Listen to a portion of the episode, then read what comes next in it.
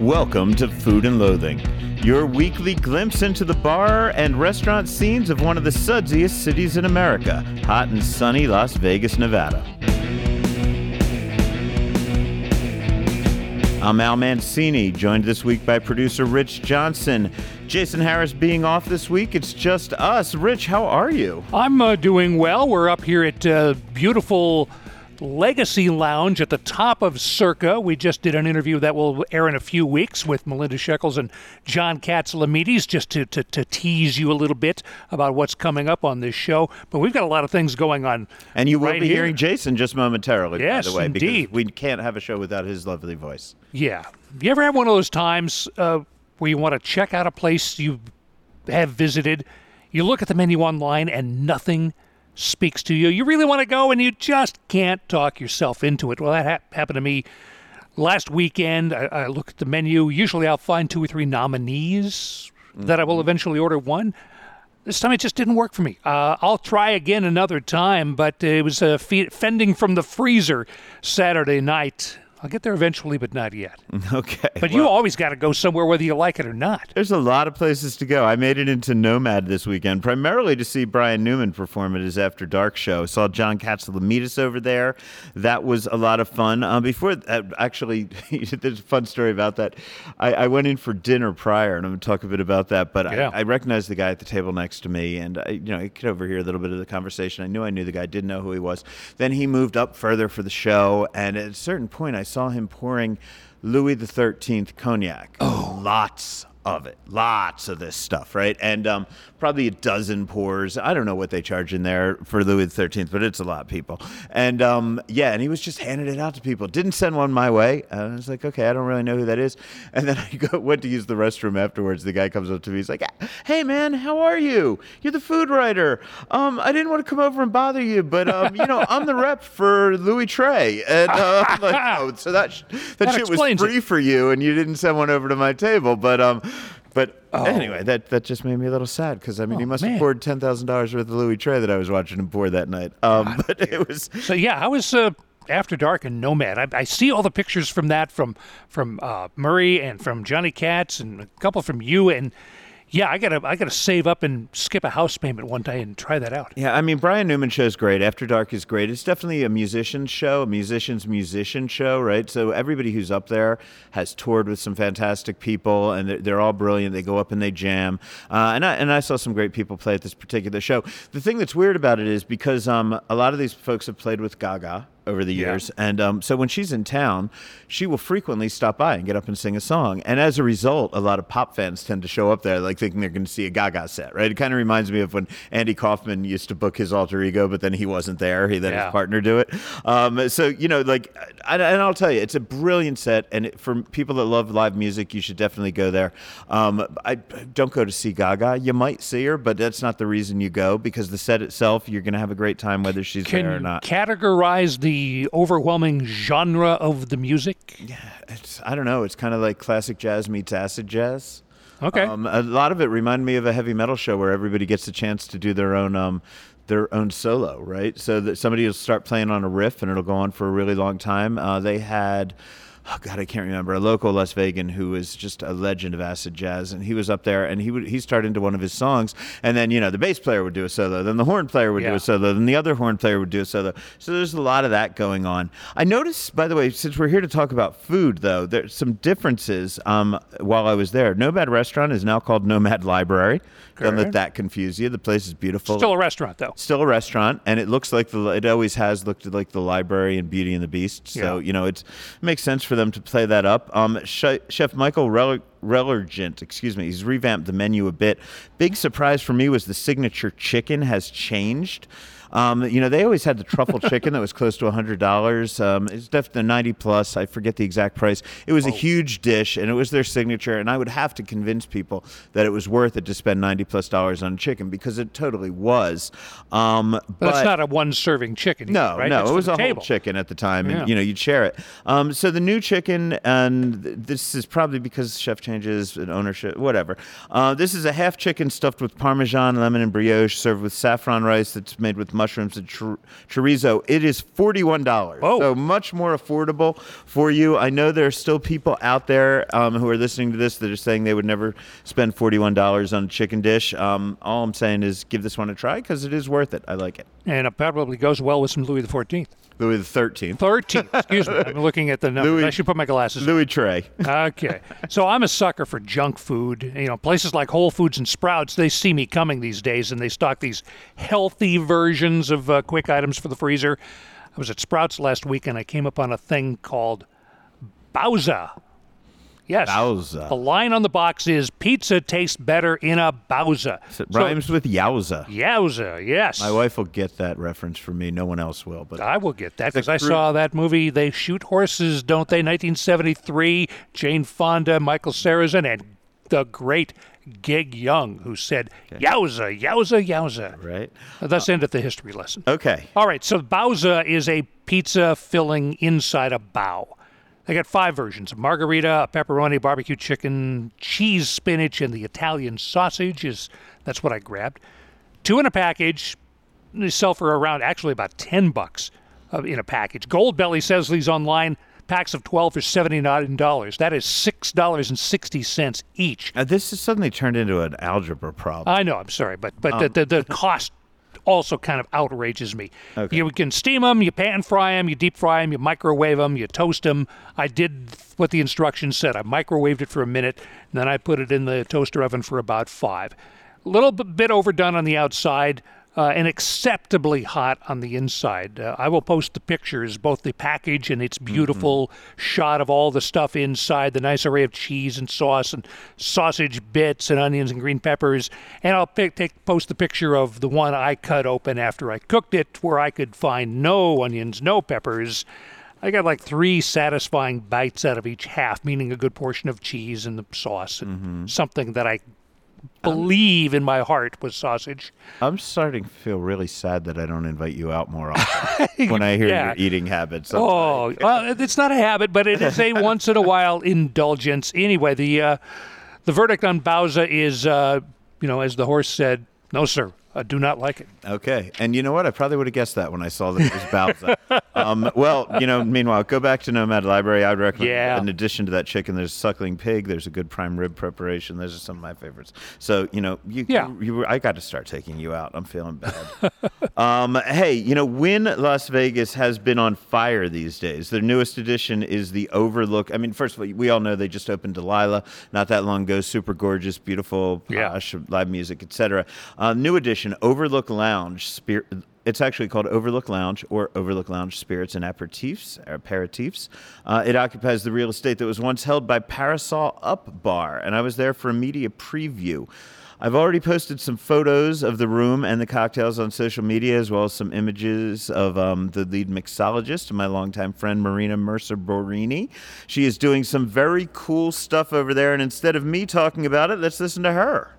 When I designed the cocktail menu, um, I was looking at, I was perusing the uh, design deck that Todd Avery Lenahan, our Chief Creative Officer, um, had sent over, and I wrote one word down. I wrote the word iconic. And I didn't write anything else on a post it. I thought, how do I take something iconic and put that into a cocktail? So all of the names are oblique references to different iconic, um, you know, people in fashion or film, uh, history, mythology, um, and then I designed a line of edible aperitif perfumes to finish um, spritzes. Um, spritz being kind of the darling of the aperitif world.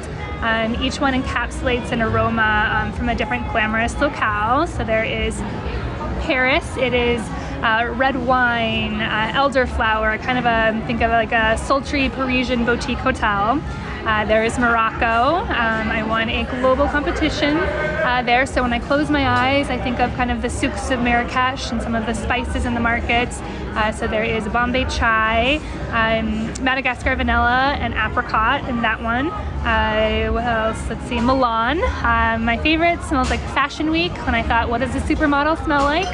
Um, I thought maybe fancy hair products and um, perfumes. So I did, you know, different floral notes to it, uh, jasmine, orange blossom, and then maybe, you know, a, a cheeky cigarette here or two. So there's a slight smoke on the end of that one as well. Um, and then Amalfi being the Amalfi Coast in Italy, so there's Sicilian citrus, uh, bergamot, and that as well. Um, so each one of these finishing sprays um, really just adds a lot of glamour to each cocktail. What does a supermodel smell like? Oh gosh, that sounds like a restraining order just waiting to happen. I really wish that I knew what a supermodel smelled like in person, that I could tell you that, but I, am going to take her word for it. Uh, I love it because some of these cocktails, many of them that that she and her team are making over there, are very simple. They're you know they're a, a take on an Aperol spritz, for example, and just Oh. you know spiced up a little. But then she adds these edible perfumes at the end, and that's really cool. I feel like so much more time probably went up went into to mixing up those edible perfumes than and Yeah. actually of the simple cocktails that they adorn.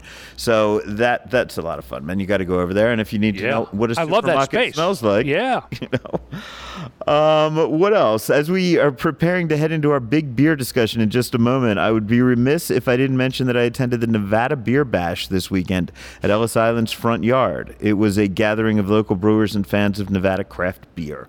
And while all the brewers were busy pouring samples of their great beers, I did manage to get some time with Matt Brady of Astronomy Ale Works to ask him what this particular festival was all about. This is the first time we've done this event. Uh, I love it so far. I love these kind of small type events where um, it's really cozy and you get actual people from the brewing community over here. You don't get a bunch of people who are tourists and whatnot. That not that we don't love tourists, but these are the people who come to our places, uh, drink our beer, and this is a great reward for them to come out, be a part of this community and everything. And Matt's a great guy. You can usually find him over at Astronomy Ale Works Brewery and Tasting Room in the Henderson Booze District. And speaking of the Booze District, that is where we recorded our next segment, just a few doors down from Astronomy at Craft House Brewery's tasting room. Wow, that's an awesome tease, Rich. Um, and a great reason for you to keep listening. We'll be back with our local craft beer conversation with Dave Forrest and Bob Barnes in just a moment, followed by a rundown of some local news, my weekly edibles review, and probably a bit more. So keep listening. I have thoughts. He does, in fact, have thoughts. This is Food and Loathing.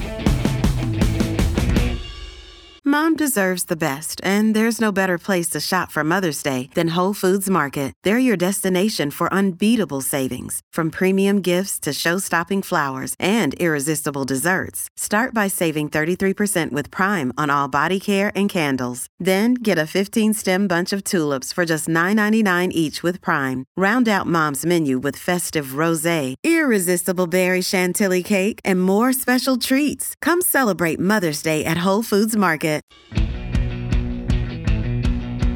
Welcome back to Food and Loathing. For this segment, we are in the Henderson Booze District, which actually still remains an undiscovered gem for many, many visitors to Las Vegas. And we are here in the tasting room of Craft House Brewery, which really changed this district from kind of an office park that housed some alcohol manufacturers to our valley's first real craft beer destination. So, joining us to explain how that happened and reflect on how the local craft beer scene has evolved in the years since is one of Craft House's creators, Dave Forrest. Dave, how are you today? I am fantastic. Al, thank you so much for having me and congratulations on Food and Loathing podcast. Thanks, man. We're excited to be doing it. And um, your lovely wife, Wendy, is here as well. I think she's pouring us some beers right now. So, more on that momentarily. But, Jason, you want to talk about who else we I do, and I'm happy to be here in this beautiful space. You guys, you got to come see it over here at Craft House. Uh, joining us as well for this segment is Bob Barnes, who's been covering the Nevada beer scene since 1998. His column, Nevada Beer Nuggets, in Celebrator Beer News, was the first national magazine column ever about the Silver States breweries. He currently reports on Las Vegas restaurants and beer for Gayot, as well as Las Vegas Magazine and OTS Media, which, full disclosure, I also write for. Hi, Bob. How's it going? It's going great, and I'm here to do my favorite thing in the world, which is to talk about local beer. All right. Local beer, and that is the question. People always ask me, you know, because beer beer geeks, when they come to a city, or beer aficionados, whatever you guys call yourselves, What are what are you called? I'm just a regular person who enjoys a good quality beer. And if it's made locally in my backyard, then I'm all for it. Well, people always ask me, how's the Las Vegas craft beer scene? And I really tell them that they should either come to Craft House and ask whoever's working here, or they should read what Bob has to say about it, because that's why I love this podcast. I could just get the people that I call for help right here helping people directly. So let's start with that. How is the Las Vegas craft beer scene? That's a uh, great question, and it's thriving and growing, and it's actually a, a, pretty fun time right now in the Las Vegas beer scene. Um, Wendy and I created Craft House seven years ago, changing licensing with the city of Henderson, and it has since helped this city uh, open four or five uh, more breweries, and I know there's some in the works and planning. So a lot of exciting things uh, for the craft beer fan within Las Vegas and within Henderson for sure. Cool. And first of all, some beers just arrived at the table. Yeah. So, um, and Wendy ducked out after dropping them off, so she didn't give us a rundown. But here they are. Can you you want to tell people? And we're going to take some pictures to put up on the um on the socials. But what are we looking at here? Yeah. Right um, from left to right, it looks like we have a nice beer flight, colorful and effervescent, and all kinds of things going on. Great aromas. Uh, the first one though is Czech Pilsner, so it's our traditional Czech Pilsner uh, Razzle All Day, which is a uh, speaking of not only local beer but Nevada beer. We did a collaboration with our friends up in Great Basin. And so this is a collaboration of one of their beers and our beers, uh, forged in one, and we just released it actually. So Razzle All Day is a fruited sour, that's the pink one here. And then we did a Hop Vegas as well. So it's kind of our newer uh, West Coast style IPA that uh, we just launched kind of during COVID and uh, has been com- becoming a fan favorite uh, across the valley. And then uh, this looks like Dry Heat, our hazy IPA, which is becoming a very, very famous uh, style that people are enjoying. And then Cuckoo, it's a traditional uh, Munich Dunkel style lager. So running the full gamut on different kinds of beers. Well, I have a question for you. West yeah. Coast IPA. Explain to me what that means. Why is it specific to this region?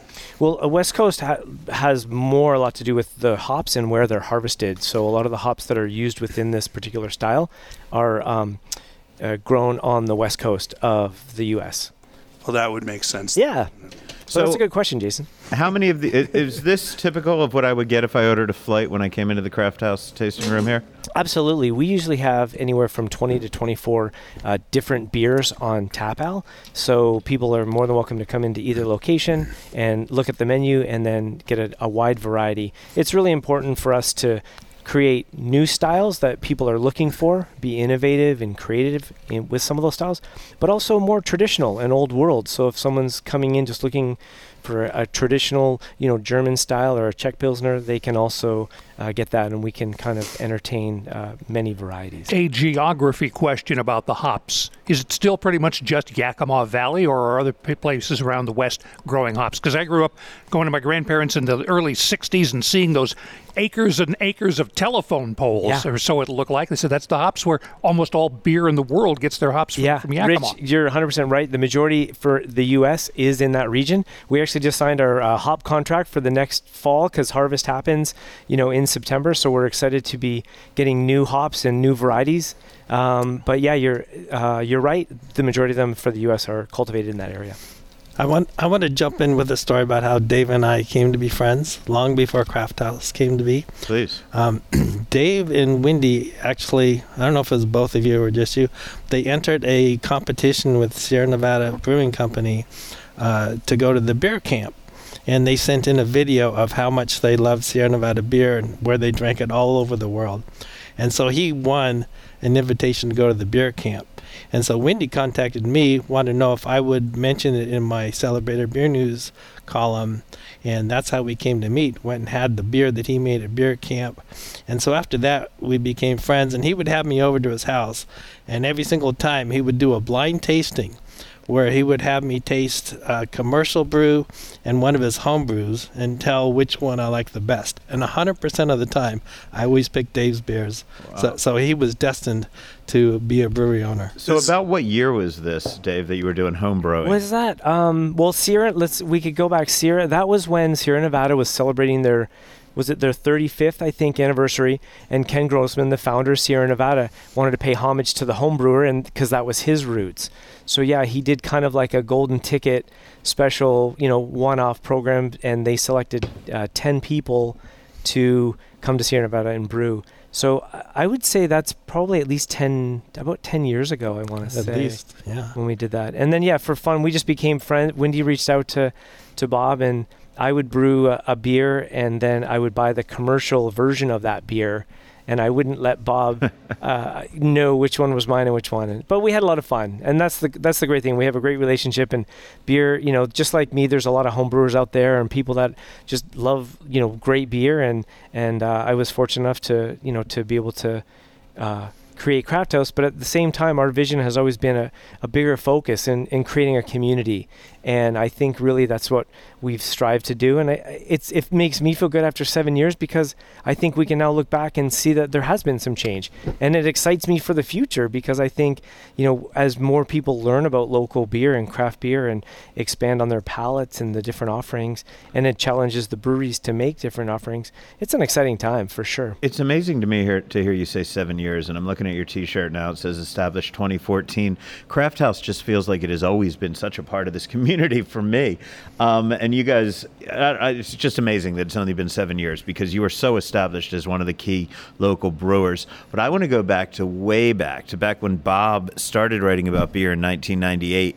I moved here in 2001, and I'm try- just trying to remember. I was not a big beer fan. I mean, I, I drank beer, but you know, I was not a big craft beer guy. I remember that we had like the Holy Cow, maybe Tenaya Creek, maybe Ellis Island was brewing, maybe Barley's. Am I even remembering the names right? And Well- were, were those the early ones, Bob? Yeah, I can give you a quick rundown of the, the first breweries in southern Nevada. Please. The first was Holy Cow in 1993, which would open just about two weeks after Great Basin opened, which happened after they passed a law allowing breweries in Nevada. But they had this funky law that you had to, in a city over 100,000 population, had to be either uh, in a redistrict, redistricting uh, area I forget what the other one was, but holy cow, why they chose that location at Sahara and and the Strip was because that was in the in that district. And so that opened in 93 as the first. It was followed in 1996 by Barley's and Monte Carlo. Monte Carlo Brew Pub uh, opened the same year. Triple Seven at uh, Main Street Station opened 97. Gordon Biersch also 97. Ellis Island 1998. Tenaya Creek 1999. And Chicago Brewing in 2000. So those were the very first ones. And that Holy Cow spot is now a dispensary, right? Oh, I thought it was a Walgreens. is it? Is it a No, Walgreens? there Uh, for some reason, I thought there there, was a dispensary over there. I could be wrong. Don't, don't quote me on that, people. But I want to throw in an interesting thing about Monte Carlo Brew Pub. Uh, it it soon became one of the the number one selling independent brew pub in the U.S. And for like four or five years it was. And then in their infinite wisdom, uh, MGM Properties decided to close the brew pub because they were building City Center, and they figured out that they would make more with w- retail space than that. And then the then the recession hit, so we know what happened Hmm. after that. Um, I'm looking at Al's notes. He did a great job kind of uh, outlining the history here. Kudos to you, sir. Why, thank you. Um, you have the freaking frog on here, which as a young comedian I used to perform at every week, and I remember that as like the major beer bar at the UNLV uh, College District. Do you guys want to talk a little about the freaking frog? I, I remember going there in that I was a UNLV, Wendy and I both were UNLV students. Uh, we graduated in 04, and we made a few trips definitely over to the Frickin' Frog and bellied up to the bar and had some fun different beers for sure that they had there. Well, Adam Carmer was definitely a pioneer for supporting uh, beer at that time. One of the very first to have a beer uh, beer bar of that type, and he had hundreds of beers when no one else really had more than a dozen. So he he really was one of the very first to do that. And it was not a brewery, but it was, I guess, just a, a bottle shop. You would call it, or I mean, I don't know. No, I don't know what you would call Craft a place beer like- Just a craft beer bar. Craft I'd beer say, bar. yeah, but And- definitely one of the original for sure. right in a kind of divey area near UNLV, which was a great place for college kids to go and hang out. And he had the whiskey attic upstairs Yeah, for a I while, remember that. Yeah, which I- was really fun. It was the first place I ever headlined, so you could tell why people needed to drink all that beer. you know. Well, didn't he also do? A, I tried to get in. There was a beer class at UNLV, and I think I never. I, I remember every year as I was going there to try to get in, never made it in because it was obviously Mm. very popular. yeah, he taught But that I class. think he taught the class. the Yeah, beer class, yeah. and then he served all of his Do we know- students. Do we know what happened? to him? I see him around every once in a while, but I mean, Okay. since COVID, I don't know what happened to anybody. I'm surprised think you guys yeah. are all still It- here hanging out with me. So. it's been it's we it was it's, it's been a tough year, but we worked very very hard, and I'll be honest too. Even for Craft House to go through, we we really kind of stepped up to the plate and swung for the fences on a lot of. We implemented new beers, different crazy styles, new ingredients, and uh, the community took to it. Everyone really loved a lot of the things that we did, so it was great. It it turned to be okay for us, that's for sure. You buzzworded me, crazy styles. You know, I love I love hearing stuff like that. Explain what a what. We'll try this one right here, if it's you my, will. I it's my favorite drinking that. well, one. that that we had never done anything like that before the until razzle all day. The Razzle, yeah. So we actually uh, started it, uh, like I said, about six months ago or so. We brewed it for the first time, and it was just it was a beer that was just completely off the wall. It was higher ABV. It was a fruited sour, um, and just. Uh, we we call it a parfait as well because there's lactose and there's all kinds of just different ingredients, if you will, and uh, we we weren't sure what people would think of it, and people have absolutely loved it. And my And wife so- enjoys sours a lot, and I was Yeah. thinking of her when I was drinking this that she would definitely. you like could have it for breakfast and tell her I'm just having a parfait. Yes, You know. just a perfect. so then to play on that after because it was such a huge success during again you know pivoting during covid times um, we again uh, hats off to to the people up in reno and uh, the brewers up there and we're great friends with tom and everyone jazz the brewer at uh, great basin and we've been wanting to do a collaboration with them for since we opened and we have a, a great relationship with them and and we finally were able to wendy and i did a trip up to reno and uh, we kind of just talked about it and Tom said, yeah, let's do it. And so what you see in front of you is actually what we're tasting. So we took our parfait all day and we took their award winning um, Razzle and put them together and created this imperial collaboration uh, that just got released. So Well, this is a lot of fun. That's tasting. definitely a standout of what I've had off this flight so far. Great. You talk about rolling with the punches and being able to adapt. This very room we're sitting in was really a testament to you really working hard to to adapt, but also to change the system, to, to change what the laws were and what the rules were. And I, I want to explain to people a little bit who have never been to the Henderson Booze District because right now it's it's in the, what looks like an office park in Henderson, kind of in the middle of nowhere. No disrespect. Um, Yeah, no. And you don't think there'd be anything here except loading docks and things like that. And yet we have three or four breweries. We have a winemaker in here. We have a whiskey distillery in here. I know the whiskey distillery came first. I think you guys were first after that, but you weren't allowed to have a tasting room. So could you give me the, the explain how Yeah. you how you fought to change that rule? Absolutely. Well, yeah. Um, the uh, Las Vegas distillery, you're 100% right, was the first within that within this booze district, and uh, then Great uh, Grape Expectation was then the next uh, manufacturer, and then Craft House. Um, for Wendy and I, though, at the time, we were we spent almost a year looking for a location, Al, and that was just it. As we couldn't find a place that we could serve beer to guests that was retail, and then also manufacture in the back.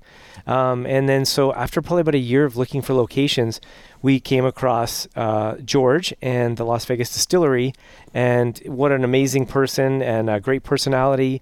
And he just understood changing laws, and, and George actually was the true pioneer in, in creating this district. Uh, was able to change things and get a distillery actually opened, and then Great Base, or excuse me, uh, Grape Expectations then came on board shortly after. Um, but Wendy and I, yeah, creating Craft House, we saw what they had done, so we knew we wanted to manufacture here. Um, however, we wanted to have the tasting component because we felt if we could create a space for people to come and engage and interact with each other, that would be the win, not just to make it, manufacture it, and sell it out the back door. So we became registered lobbyists, fought with the city for over a year. Sorry, worked with the city of Henderson for over a year. We all uh, we have great relationships with them now, and uh, which has been fantastic. But we were able to actually, yeah, change that licensing to allow us to have two separate businesses within one location. And then we worked uh, with the zoning department over at the city to then also change and delineate uh, this whole city block. So thus, that's how it's helped the other breweries to come into this area because we were able to change not only licensing but zoning and work with the landlords. Wasn't wasn't there a huge difference in the cost as well? Yeah, that's a. I'm glad you brought that up, Bob. Yeah, it used to be. It was a sixty thousand dollar uh, license um, prior to us working with the city to change that. And we were able to get it from a sixty thousand dollar license actually down to a ten thousand dollar license. Uh, so it made it much more affordable. One of the keys there was that you didn't want to have gaming in here, right? That's- Because there's yeah. nobody runs a bar in Las Vegas without those No. video poker machines. And Wendy's spoken to me a lot about why it was important to you not to have video poker at the bar. Could you just briefly explain why you think that's about building community, et cetera? Absolutely. Um, that was a big component. Is back to the point. We wanted to create a space that was comfortable for people to come and engage and socialize, but also we knew the let's say the Nevada style pub that we're all familiar with. You go in, you get a beer, you put a twenty in the machine, and then you sit and you put your head down and you play. And we we we knew that existed, and there's nothing wrong with that. But we wanted to create something different and dynamic and unique. And by eliminating the gaming component, people could come and engage with their friends and get to know the bartender and talk about the beer. I mean, that that's what is supposed to bring people here. So um, we were able to just work with the city and kind of lower the price and then also also eliminate the gaming component out of that particular license. I've used this word earlier, pioneer, but I feel like Craft House was a pioneer in that because of what they did to get that law change, it led to a lot of other breweries opening up that probably wouldn't have opened up otherwise. Now we're seeing the Arts District come up as the next beer hotspot. Um, what is the relationship between the Booze District and the Arts District as far as uh, beer goes? Uh, great question, Jason. And yeah, it, it was fun to, and I thank you for that compliment too, by the way, Bob. I'm very humble, and I, I just, I like to see it as we just, we're trying to change the whole community, and, and we're excited to do that. And it, I, re, I'll be honest, we got a lot of pushback, you know, seven years ago when people were like, "Why are you trying to do this?" And this doesn't make any sense. And it feels really good now. You know, it, it really does to see the growth and the change and the new opportunities for new breweries to open. So and how I'm many very are in happy here right now? Before you get to Jason talking, a question about the Arts District very important, and I want to hear Yeah. that. But how many are right here in the Booze District? There are three uh, currently right here. There is uh, Bad Beat Brewing, and then there's also Astronomy Ale Works. And I have uh, been just heard there might be uh, one in planning as well. So you never know. Now, also and just also down the, the road, wine and the whiskey. And then, you yeah, can walk over and taste, and Yeah. I believe some cider at, at the wine. yeah. So right? Grape Expectation is the winemaking school, and then they actually opened up uh, a tasting room similar to ours. They saw the success and saw people, you know, really wanted that idea where they could come and have a place to come and enjoy a, a beer. So they they did the same thing, which has worked out really well, and that's called uh, Vegas Valley Winery. So you can also you can make wine on one side, or you can just go and drink wine on the other side. So now, getting back to Jason's very important question the relationship, and is there, I know you're located in the Arts District and here, but is there a competition between those two neighborhoods, or what's yeah, the vibe? It's uh, that's a that's a really good question, and uh, it's exciting times. Like I was saying, here is uh, kind of more of manufacturing. Let's be honest. Like you were saying, it, it definitely just feels. You know, we have big buildings, and it's we're manufacturers here. Uh, down in the Arts District is. Um, there are breweries that have moved in down there. When we moved in there about two years ago, we're uh, we just built a secondary tasting room just so that everyone knows we have 24 taps down there. But we do all of our manufacturing here, and we send it down there uh, via our distributor. However, the the feel down there, it's fun, it's eclectic. I want to say the the demographic in the neighborhood is just a little bit more vibrant. You know, there's not much you know here as far as retail or even as far as homes and kind of people walking around. But down there, there's definitely a little bit more energy. And to that end, everybody who comes here is coming here in a car. Do you have to? You feel that responsibility to watch out to make sure moderation is the is the the, the phrase that pays. Yeah, absolutely. I mean, that's everyone, you know, as a server, that's everyone's responsibility for sure. But you hit the nail right on the head. The booze district is definitely more of a destination location where someone's driving here, they're then jumping around from spot to spot. Where we're finding with the arts district, people are just maybe going down to see art, maybe they're shopping, maybe they're, you know, maybe grabbing a bite to eat. And, and and we have more of a, a casual guest that comes in, not necessarily always just someone going specifically for the brewery and the beer. I would I would say in the arts district there's there's there's numerous different venues that offer craft beer. There's uh, there's, there's six breweries and tap rooms, and then there's some really awesome craft beer bars like Silver Stamp and Cerveza. So you you could Three spend sheets. and three sheets Three as Sheets well, was right? one of the original So, ones. so you could spend like several nights just uh, exploring Cruising them down all. there, yeah. Bob, I want to follow up with you because you write about food also. Do you think uh, a food component down here would bring in a greater clientele, or how would that kind of work down here? I kind of feel like it's a different animal down here. I think people down here just want to come for the beer, so maybe have some food trucks and whatnot. But I think the Arts District, you know, has is really opening up a lot of good restaurants lately. So I think it kind of has more of an appeal to, to go there and stay there. Whereas I feel like the booze district is, like you said earlier, more of a destination that you come, especially for, for the beer venues that are here. If somebody asks me, now again, I, I always defer to you, Bob, for beer ad- advice, especially tourist advice. But if tourists ask me, like, you know, where should I go? If I know everybody in their party is a serious craft beer fan or a serious drinking, you know, of, of local creations fan, I will always send them out to Henderson. I think this Okay. is the place to go. You're closer to where they make it. You're, you're more likely to be able to talk to the brewer who's in the back room, all of that kind of fun stuff. Um, but if you have one or two serious beer people in your party, but you just really want to explore Las Vegas neighborhood, then you go down to the Arts District. And what I love, what you could do, CraftHaus, you guys are on like the coolest block, the coolest Thank- little half block down there. You share a patio with um, Garagiste um, Wine Bar, which is also where you get um, Paradise City Creamery, vegan ice cream named after strippers, and Esther's Kitchen Right. across the street, veggie, uh, excuse me, um, Tacotarian for the vegetarians, right? So that block that you're on right there has everything people could possibly need. And then you go around the corner and you find other breweries. I love the Able Baker guys down there. I love, you know, the HUDL people guys are cool. Nevada Brew Works. You got Bruce Kalman serving up barbecue right in the middle of two great places. Yeah. So th- there's more to do there. Yeah. But here you can really nerd out. Yeah, down there. I mean, we we spent looking. We knew we wanted a second location, and I'll be honest. Again, we spent over a year looking for this first original location, and then we spent probably about the same amount of time, a year, really trying to decide where we wanted to open up a second craft house.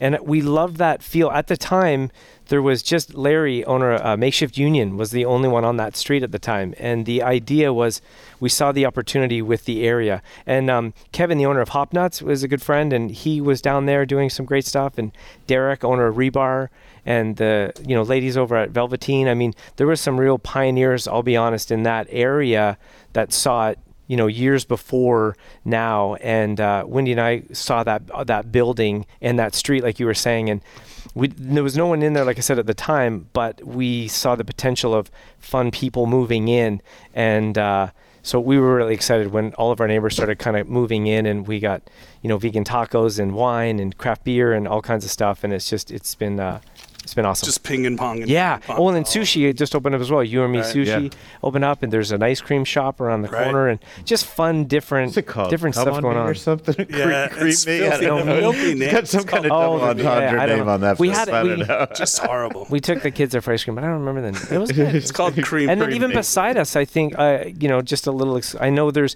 there uh, the landlord shared with me. There's they've signed a lease anyways, and another food establishment that's unique to everything on that street is is going to be potentially coming as well. So Yeah. a lot of cool stuff. You we know, might see a James Trees Market. Uh, that's off the record. Nobody heard that. There Well, well, back- James is a great friend. James is an awesome guy too. Back to the booze stuff. district, it's worth mentioning that just two miles away, there's some awesome breweries as well. There's Lovelady Brewing and there's Mojave Brewing, both on Water Street.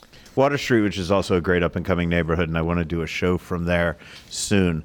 Um, other than just talking about the breweries and the locals, beer festivals, I think we, by my non beer geek standards, we have a lot of good ones here. And I've been to quite a few, and sometimes it gets really tough to keep track of them all on the calendar. So, Bob, that's what you're here for. What if somebody's planning a trip to Vegas or just planning their beer drinking out for the year, assuming nothing gets in the way with COVID, what big events would you put on the schedule? Well, there's four right now that I can mention. Uh, one just happened uh, this past Saturday over at Tuscany, which was a locals only beer fest, which was fantastic. And you know, so many people have this pent up desire to go to beer fest. That was the first real beer fest since uh, February of 2020. So uh, a year and a half first beer fest. It was it was very successful. But coming up on the 21st, August 21st, is the Beer Bash, which will be another locals only beer fest. That's going to be hosted at Ellis Island in their front yard. Uh, also, uh, following an a week. awesome room at Ellis Island. Oh, yeah. A new Yeah. addition if you haven't been to Vegas recently, but please go. But what's wonderful about that is there's going to be a chance to, to try pretty much all, most, if not all, the local breweries' beers. And that's on August 21st. And that's actually put on by the Nevada Craft Brewers Association. Uh, a week later, Big Dogs is having one of their regional beer fests, which they used to have every three months. This will be the first one they've had in over a year and a half. Uh, September 25th, CraftHaus is having their, uh, is it sixth, Seven. seventh anniversary, anniversary. which is really a beer festival because they have. Well, he could probably tell you more than I could, but they have like a mini beer fest. They have tons of different uh, beers from regional breweries outside, and then October 16th. Unfortunately, we have two on the same day, so because of venue venue uh, uh, situations, they're both on the same day. But the, uh, the the Southern Nevada Brewers Guild is having one out in on Water Street, and the the Motley Brews Downtown Brew Fest is happening out at the Government Center. So those are those are five right there that you could put on your calendar. I'm sure there'll be more coming up soon. Um, I want to guess one last question out, and then we're gonna. I'm gonna wind down unless Jason has another one. But what is the definitive Las Vegas style of beer? Do we have one? That's a great question.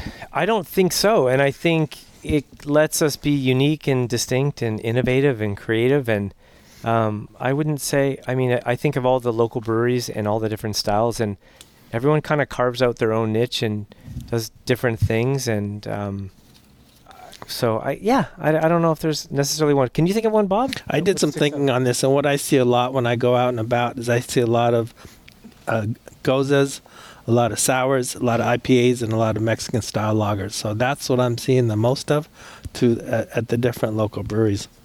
Uh, my only, my last question would be to Bob. You're such a calm guy. What is the craziest situation you've gotten yourself into when you drank so too much? I'd rather not comment on that. Uh, but I But- bet but it's on nothing that Facebook crazy. somewhere. Maybe come to one of the beer fests and uh, tw- lo- towards the end look for Bob. you, you might, Sounds like fun. I, I will say I never drive when I go to a beer fest. Good. he's Thank- safe. Thank you both. I appreciate your time. Beer and craft beer is alive and well in Clark County, Nevada. Please come down to um, to one of the craft house locations and check it out because the stuff they're feeding us here today is great. We will be back shortly. This is Food and Loathing.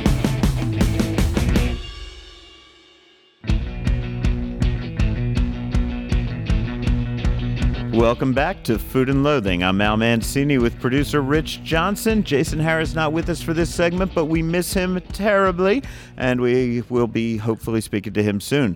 In the meantime, you got to hear him during that beer segment, and I hope you enjoyed the discussion of craft beer. While we're on that topic, this is the segment of the show Yeah. where we bring you up to date on news and upcoming events. So we should probably also tell you there's another beer festival this weekend. There's always a beer festival. There's always a beer festival because people always want to drink beer. It's not like you have to, yeah. you know, How, what a happy coincidence. right?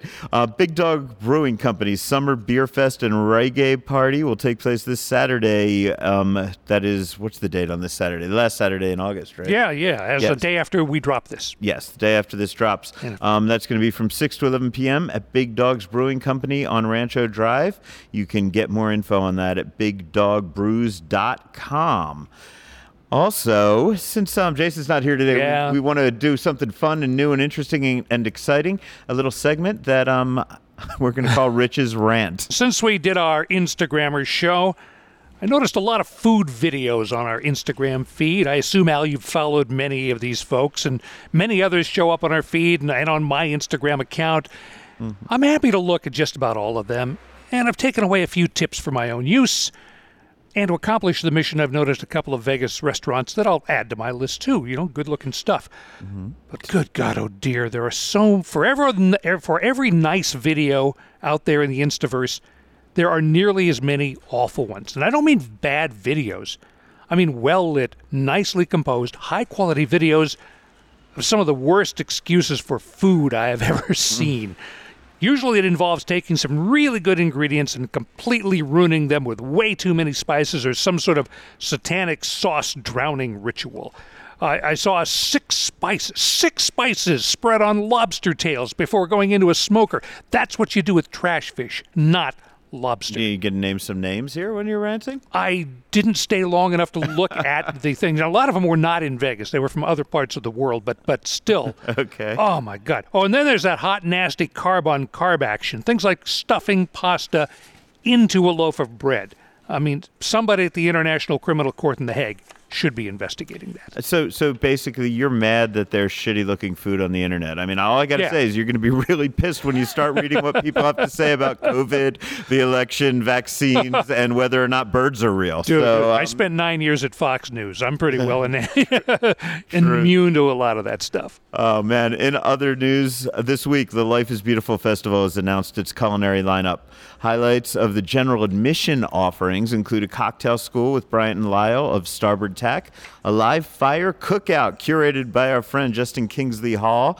There's going to be the return of the plant-based farm stand curated by Diana Edelman of Vegans Baby, and a ticketed dinner se- series called um, the Omakase Cantina, curated by Secret Burgers Jolene Mannina. It's, that one's being described as, quote, an exclusive and intimate dining experience that will showcase each chef's unique style and talent through an omakase, omakase style dinner. Um, featured chefs for those nights are going to include um, Chef Nicholas from Restaurant Guy Savoy, Chef Gina from La Strega, and uh, Oh. Brian Wolf of uh, Brian Howard of Sparrow and Wolf. Sorry. Oh, man. Uh, seatings uh, for at that for those dinners are going to be available to all in ticket holders, and they may be purchased as general admission add-ons based on availability. I, Um, I was uh, exhausted by the exclusive intimate dining, blah, blah, blah. but when you said Gina and Brian, well, maybe I'm in. Yeah, see, once we start mentioning some names, it, it all starts to make It sense. It does. Why we're doing this kind of stuff. Uh, this is the time when we would normally do our edibles trial. Since we are in a casino right now, I would never bring um, marijuana products onto a casino floor. So I did bring you a picture of this little cinnamon toast crunch cereal bar. Okay, now I get it. When you Yeah. described it, I got it. Otherwise, it looked like stuff the the uh, the uh, truffle pigs leave behind. Yeah, no, this is a cinnamon toast crunch cereal bar. I had actually ordered a um a, a Fruit Loops cereal bar, but I they I got the wrong one. My, no problem. My friends over at Excel, I guess, decided to surprise me. Um, but here's the deal: for a lot of a lot of times, I know a lot of you that do eat a lot of edibles, you get um kind of frustrated because I talk about things that are for those who want a very small dose. But this this bar here that I just purchased at a pretty low price, I think it was like th- under fourteen dollars, has hundred milligrams and it of THC. lordy. It is only three by three inches by three inches by one inch. So, um, look, if you were going to try to get a 10 milligram dose out of that, you could probably take a one bite out of it. But if you're looking to microdose, this is not it for you. This is really geared towards people who want doses that are maybe 20 milligrams or above. Take a solid bite, you know, munch on it with friends, split it up, all the way up to people that want the full 100 milligrams. This is means to an end stuff. Yeah, and but no, you know what? But here's the deal. It, it's a great deal for means to an end, but it also tasted really good. I mean, it tasted like junk food. I liked it, man. Um, so I would definitely uh, tell you that be careful with this one. You know, it doesn't have the clear THC markings on it that most edibles have. There's a little kind of strip of um, a paper, sort of, on the very bottom of it that warns you that it has THC. But um, you know, this you would not leave this out around children or pets, um, and because you could really do some damage. But for those of you who like the big doses, I like this, and at the price, it's really cool. I got it over at Exhale, but the company is called FX E F F E X. So I give them a, a good res- good recommendation for those of you that are in it to win it. Also speaking, and I'll, I'll, hopefully I'll have some more on this as it comes up. But our old friend Stacy Dougan who is Yeah. the um, great vegan chef here in Las Vegas. She's also a good edible chef. She gave me a call to let me know that she is finally doing one of those chef's edibles dinners that I talked about. It's at a secret location. It's coming up in September. I think I have September 6th down as the date. I'm going to have to double check that one. Um, but you can go to secretgather.com and it's $125 a ticket. They will not be announcing the location until that day. Uh, it'll be someplace in Las Vegas, and they're only going to seat 65 guests. If you do go to secretgather.com, you'll find some more info on that. Um, you also need a password to buy a ticket. That is I 2021 exclamation point. I as in a pirate. I A Y E-Y- A Y E A Y E. Sorry, I. I A I Y. A A Y E. I yes. screwed it up for you. Like Start Al Mancini, like A Y E 2021 exclamation point, and that's going to be your password. So I wanted to let people know about that because we do love Stacy, and I know some of you do watch us. Um, you know, do do listen to this because you want to know about how to get some edibles in you. So that is the way to go on that one. And that's it for episode 11 of Food and Loathing. Thanks to our guests, which you remember. I mean, we had. I'm sorry. Wait, Just our beer, our craft house Yeah, folks. Sorry. Yeah, thanks to our guests, um, Dave Forrest, and to um, to Bob Barnes, doing an incredible job bringing us all up to date on the local craft beer scene. Please continue to follow us, folks, on um, all the social medias. We're at Food Loathing at Food. Oh, you're gonna do it from memory, huh? At Food Loathing on Twitter. Twitter. We're at at Food and Loathing Pod on Instagram. We are um, Food and Loathing Pod. You can search for that on Facebook, and you will find us there. Also, I am seriously hoping that by the time this goes up, um, I will have my own website up, which is going to be theneonmohawk.com. I'll be doing some blogging over there, and you'll also be able to listen to all the back episodes of um, of this podcast there. But of course, you're already listening to us, so you already know Yeah. how to download. What do you things, care? So you don't care. But that's some good stuff to know. And um, we're excited to be coming back next week. Very, um, yeah, have Jason back in the studio and do some fun things like that. Rich, anything else to add? It's time to get out of here before they throw us out of here. Time to get out of here. Oh, big, big thanks to our friends at Circa for letting us be up at the Legacy Club, which is just an Oh, absolutely gosh, yes. gorgeous room, gorgeous view. Um, my favorite place to watch the sun set. And you'll hear more from this setting at the Legacy Club coming up in a future episode. That is it for today with Rich Johnson. I'm Al Mancini. Stay hungry.